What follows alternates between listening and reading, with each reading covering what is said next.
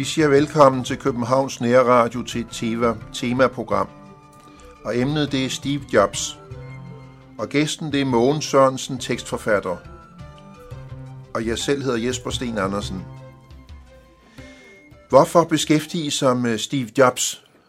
Ja, fordi man faktisk roligt kan sige, at han er en af dem, der har forandret vores liv nu med de ting, han har udviklet.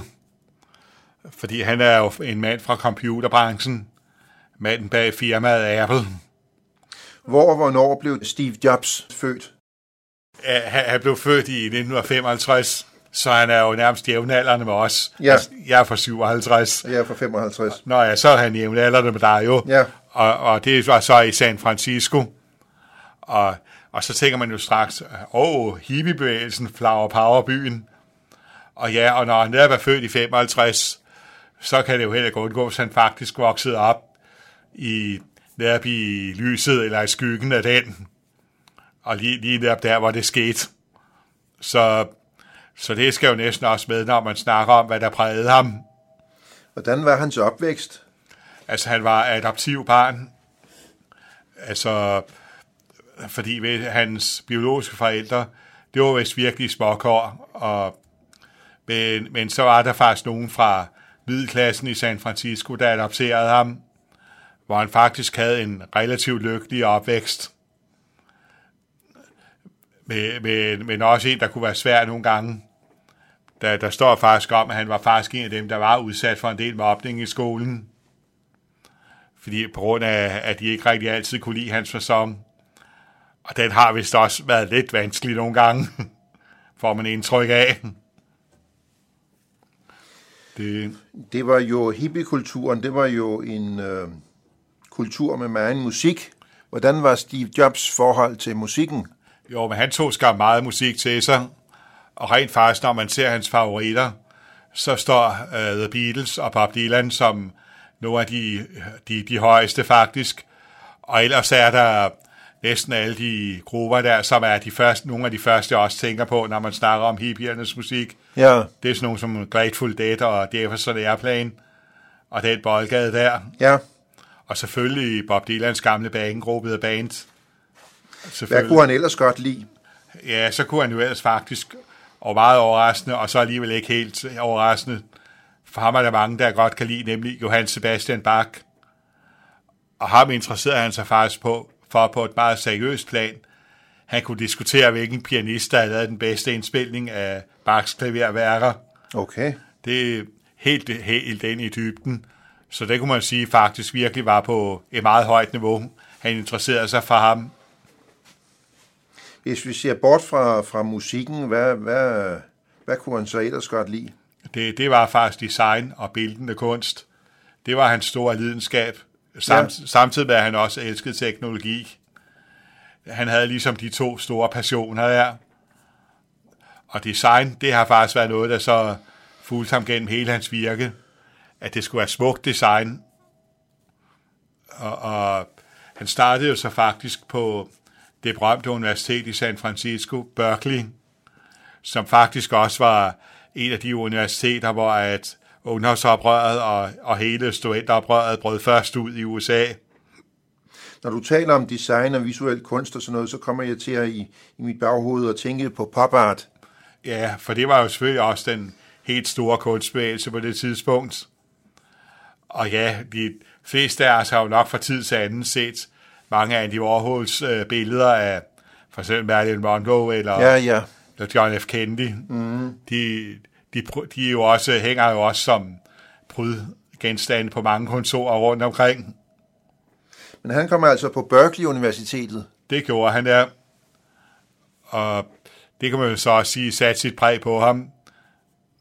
For det havde jo stadigvæk, stadigvæk eftervirkningerne af, af 68. Selvom han kom der senere end 68, så oplevede han jo nok mange af eftervirkningerne. Og han tog faktisk en stor del af det, man så, som hans biograf, øh, Fi her af Walter Isaacson, kalder modkulturen. Ja, nemlig dem, der sådan lidt i opposition til den officielle kultur. og det havde jo meget rødder i hippiebevægelsen.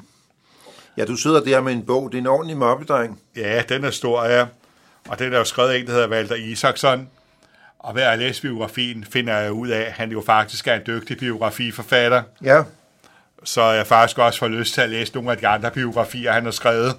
Jamen, jeg kender godt det der med, at man får appetit på en forfatter. Ja, for han, han har lavet researchen godt, og skriver det vældig godt og lidt fatligt. Det, du sidder med, er det en dansk oversættelse? Det er en dansk oversættelse, ja. Ja. Og de, jeg tror ikke, de har oversat alle de biografier, han har lavet. Den, han har lavet om Einstein, er i hvert fald. Men ellers har han jo også lavet om Kissinger, og, som var rådgiver for Nixon. Og Kissinger er jo ikke engang død endnu. Han skriver endnu. Han er over 90 år. Ja, det er han er. Ja, og så har han også skrevet en om, om Benjamin Franklin, som var en af de store der, da USA blev dannet. Så det er en produktiv herre. Det er det. Er. Så, og, og han er bestemt også velskrivende. Det må man sige. Men når vi taler om Steve Jobs, så var det altså EDB, det drejede sig om, og det var 70'erne, han begyndte. Det var det, ja. Fordi øh, der er det paradoxalt, at hele modkulturen der, de var ellers først imod alt det der EDB. Og de sagde, uha, det bliver et middel til magthaverne for at kontrollere os endnu mere. Så de sagde, nej, nej, væk med det der. Men efterhånden begyndte de pludselig at se kreative muligheder i det, og tog det til sig.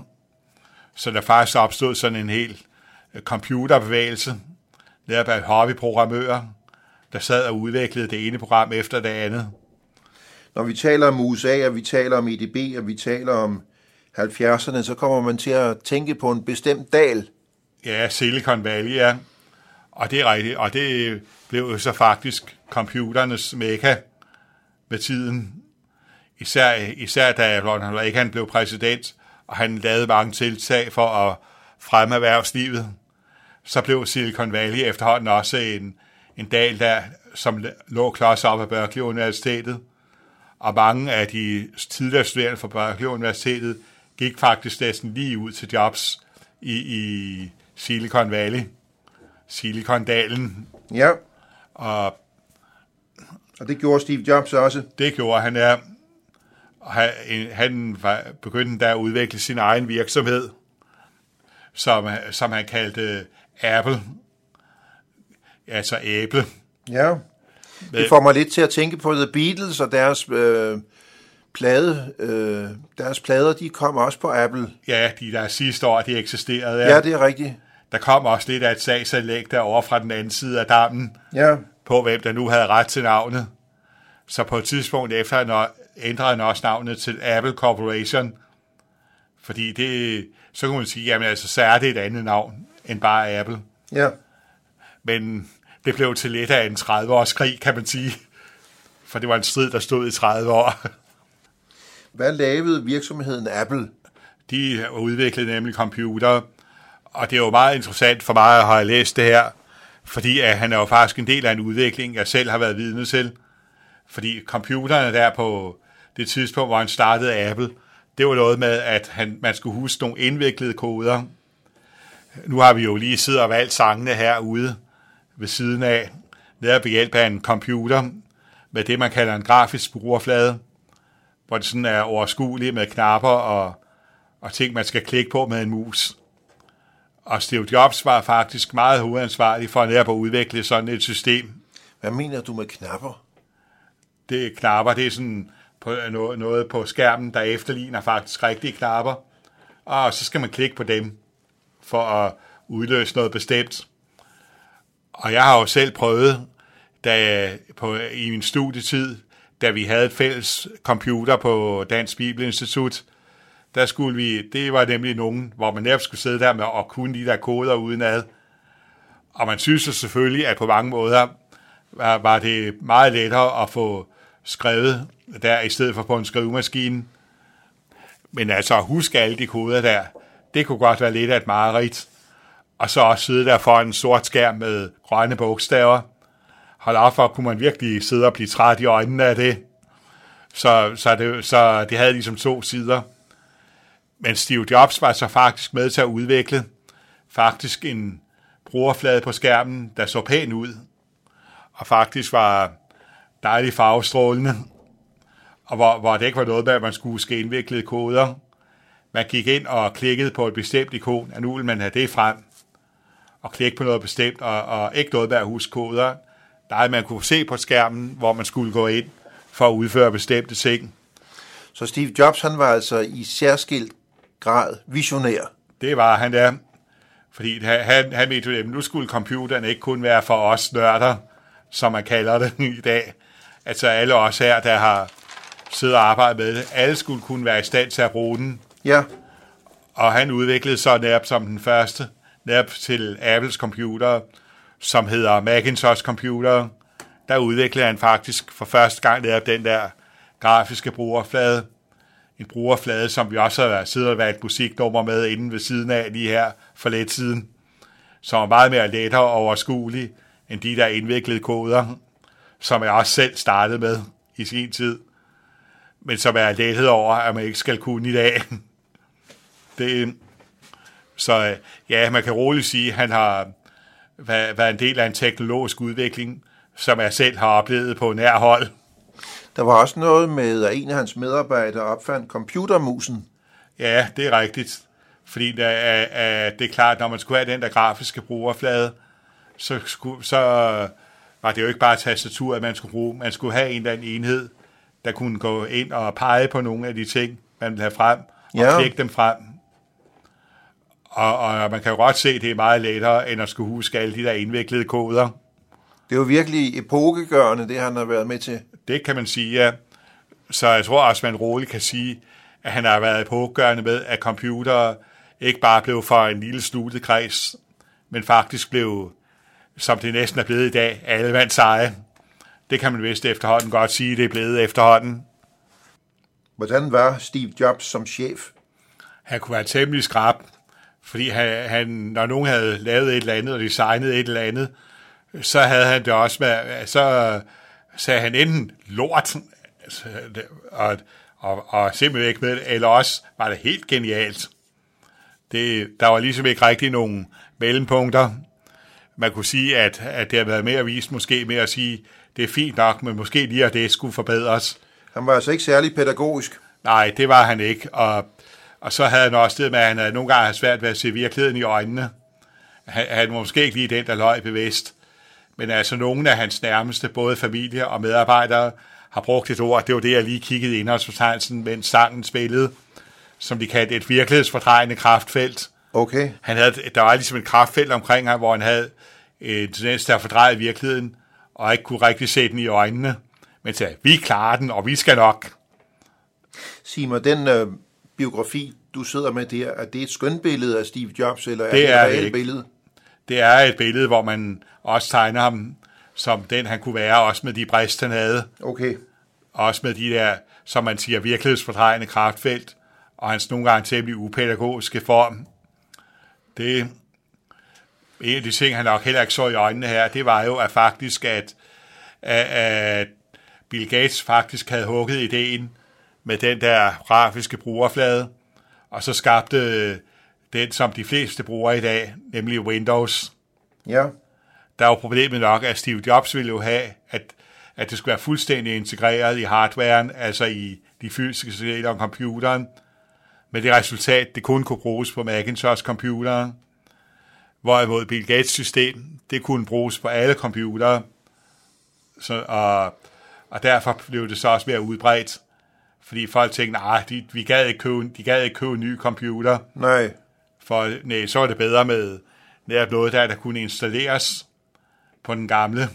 Vil det sige, at Apples computer var inkompatible med, øh, med de øvrige? Det var de, ja. Det er, det er jo det, man siger, at de er i fagsproget inkompatible. De kan, de kan ikke snakke sammen med de andre. Nej. Og det, og det har nok også været problemet for Apple der i starten, at, at, at, at netop at øh, Microsoft, som Bill Gates' firma hed, ret med hele markedsandelen, fordi at det var, der, det var den, de fleste kunne få til at snakke med deres computer. Jamen, hvordan gik det så med Apple? Altså, Apple fortsat, men Steve Jobs blev efterhånden stødt noget ud derfra, fordi man mente, at nu havde han ligesom ført dem ud i sådan et mindretal på markedet. Altså, Følte man, at han kørte firmaet i sænk, eller hvad? ja, det følte man der, og han heller ikke havde været særlig klog her. Altså, det der så reddede ham som menneske, var jo, at han faktisk her fik kontakt med nogen fra det firma, der hed Pixar. Altså, faktisk et firma, der var på det tidspunkt hørte under Lucasfilm, dem der skabte Star Wars stjernekrigsfilmene, Ja, og, som netop arbejdede på at skabe film netop ved hjælp af computer. Og, de, og, og, og, og her kom Steve Jobs faktisk ind og arbejdede med en, der hed Henry Lasseter, om at lave kortfilm, fuld, fuldstændig med computergrafik. Man kan roligt sige, at her kunne han virkelig få afløb for sin forkærlighed for design. ja, det må man sige, ja. Det, så det var lige før, man kunne sige, at her var han på rette hylde. Ja, Og han fik faktisk også, trods han tog sin upædagogiske form med sig, så fik han faktisk også virkelig skabt nyt her. Også selv med de problemer, da Pixar kom til at have under Walt Disney. ja. Men Ja, Walt Disney, det er jo, hvad vi kan huske fra vores ungdom. Det var jo det store firma dengang. det var det, ja. Men Pixar, det er altså kommet til senere. Det er kommet til senere, ja. Og efterhånden var det jo så også, at ligesom ideen spredte sig, at ligesom at Walt Disney i sin tid havde fundet på, at vi lave en tegnefilm i fuld længde, spillefilmslængde. Det blev så til Snevide og de syv små dværge. Så ville man også, sagde man også, nu skulle man også lave en computerfilm i spillefilmslængde.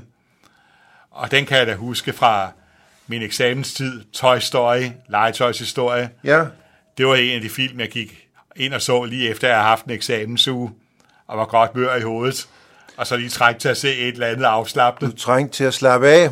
Ja, og, og det var bestemt også en meget vellykket computerskabt film, der handlede om menneskeliggjort legetøj. Meget, meget, meget sjov, sjov og charmerende film, bestemt.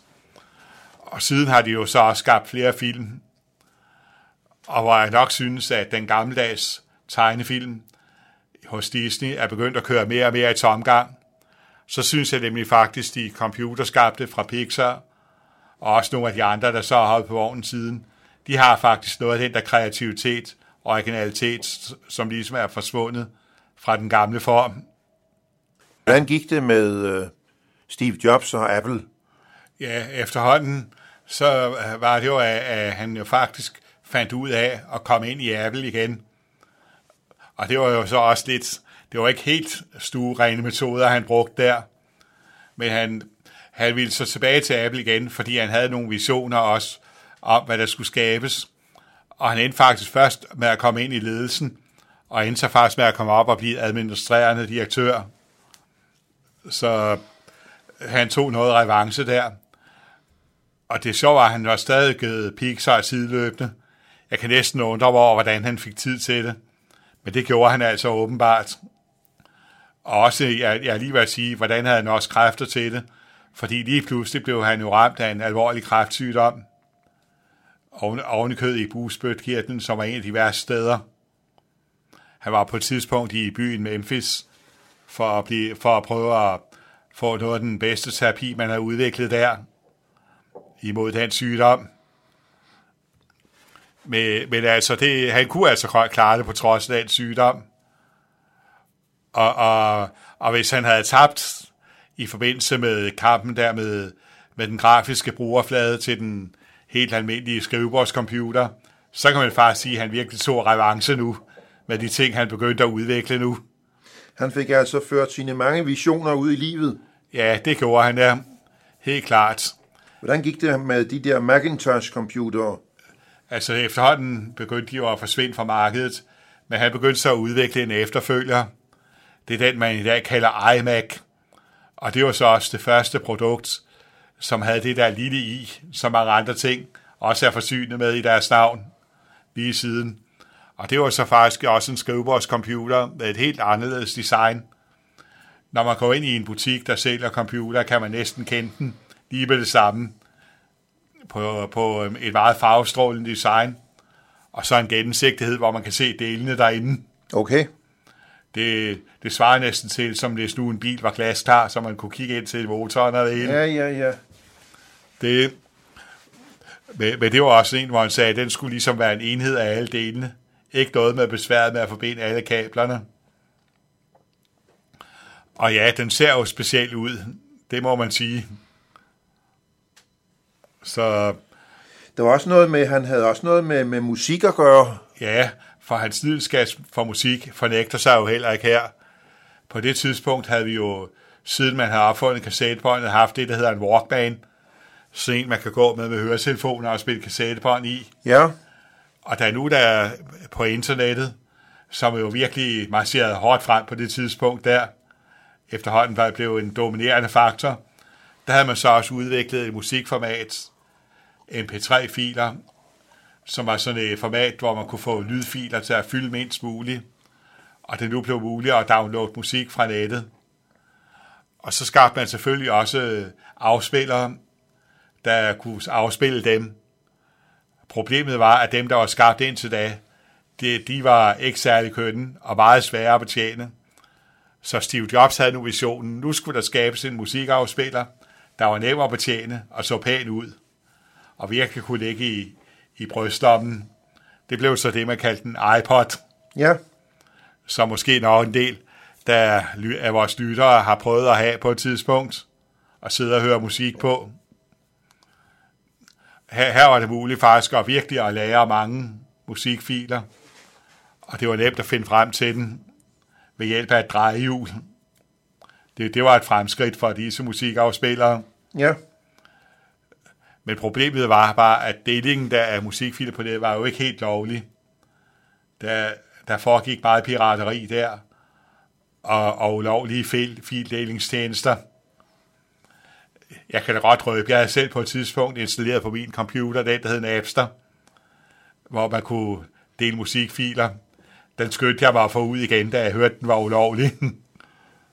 så, men, men Jobs var så ude på at udvikle en, en delingstjeneste, der var lovlig.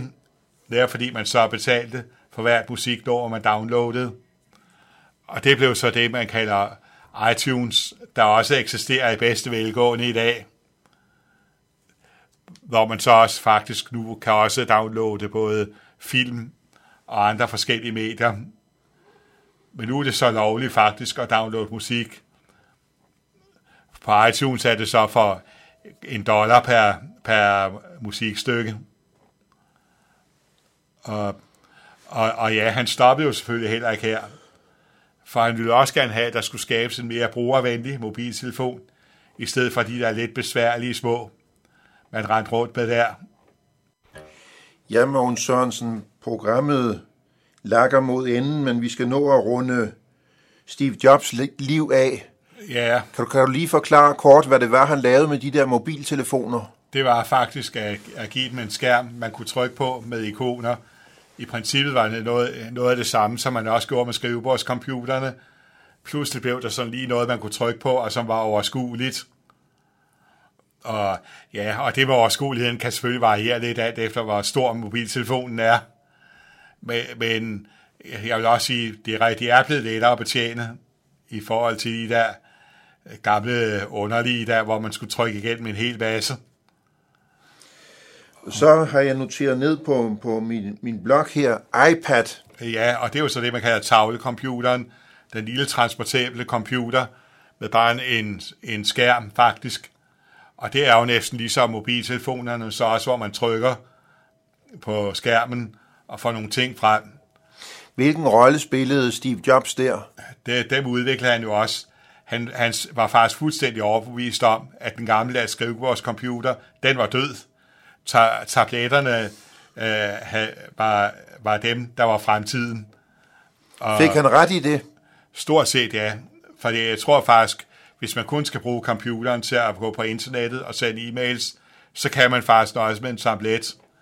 Jeg vil så sige, at, at, de kan ikke helt erstatte skrivebordscomputeren, hvis man også vil skrive nogle ting, eller lave sådan nogle kreative ting ellers. Det, det kan de så ikke. Men det er rigtigt nok, at de, de, de dominerer meget nu. Og hvis han tabte kampen om skrivebordscomputerne, som han jo gjorde netop til Bill Gates, der vandt med Windows, så kan man faktisk sige, roligt sige, at han har taget revanche nu med tabletterne, for det er iPads, som de allerfleste tabletbrugere bruger i dag, og dem, der derfor fylder mest. Men desværre så må vi jo sige, at han, han døde af kræft. Det gjorde han, ja. Og, og alle, alle de ting, han havde udviklet, kunne jo ellers godt have skabt ham penge til et godt otium. Meget trygt og rigt otium. Ja. Men det er noget, han så bare desværre ikke opleve. Det blev det ikke til, nej. Det blev det ikke til, nej. Der er jo, der er jo ansat utallige mennesker i Silicon Valley. Der er utrolig mange, der beskæftiger sig med computer. Hvorfor blev Steve Jobs så stor? Jamen, det var jo nok netop hans visioner og, om brugervenlighed, og, og, og om, at det skulle være noget, som alle kunne bruge. Det er, nok, det er nok en af de ting, der har gjort ham til en af de store. Jeg tror, jeg vil sige tak for nu. Tak, Selv fordi tak. du øh, lagde vejen forbi Københavns Nærradios studie, Mogens Sørensen. Tak til Jan Nørgaard, der sidder i teknikken, og jeg selv hedder Jesper Sten Andersen. Vi siger tak til lytterne, som er fulgt med indtil nu.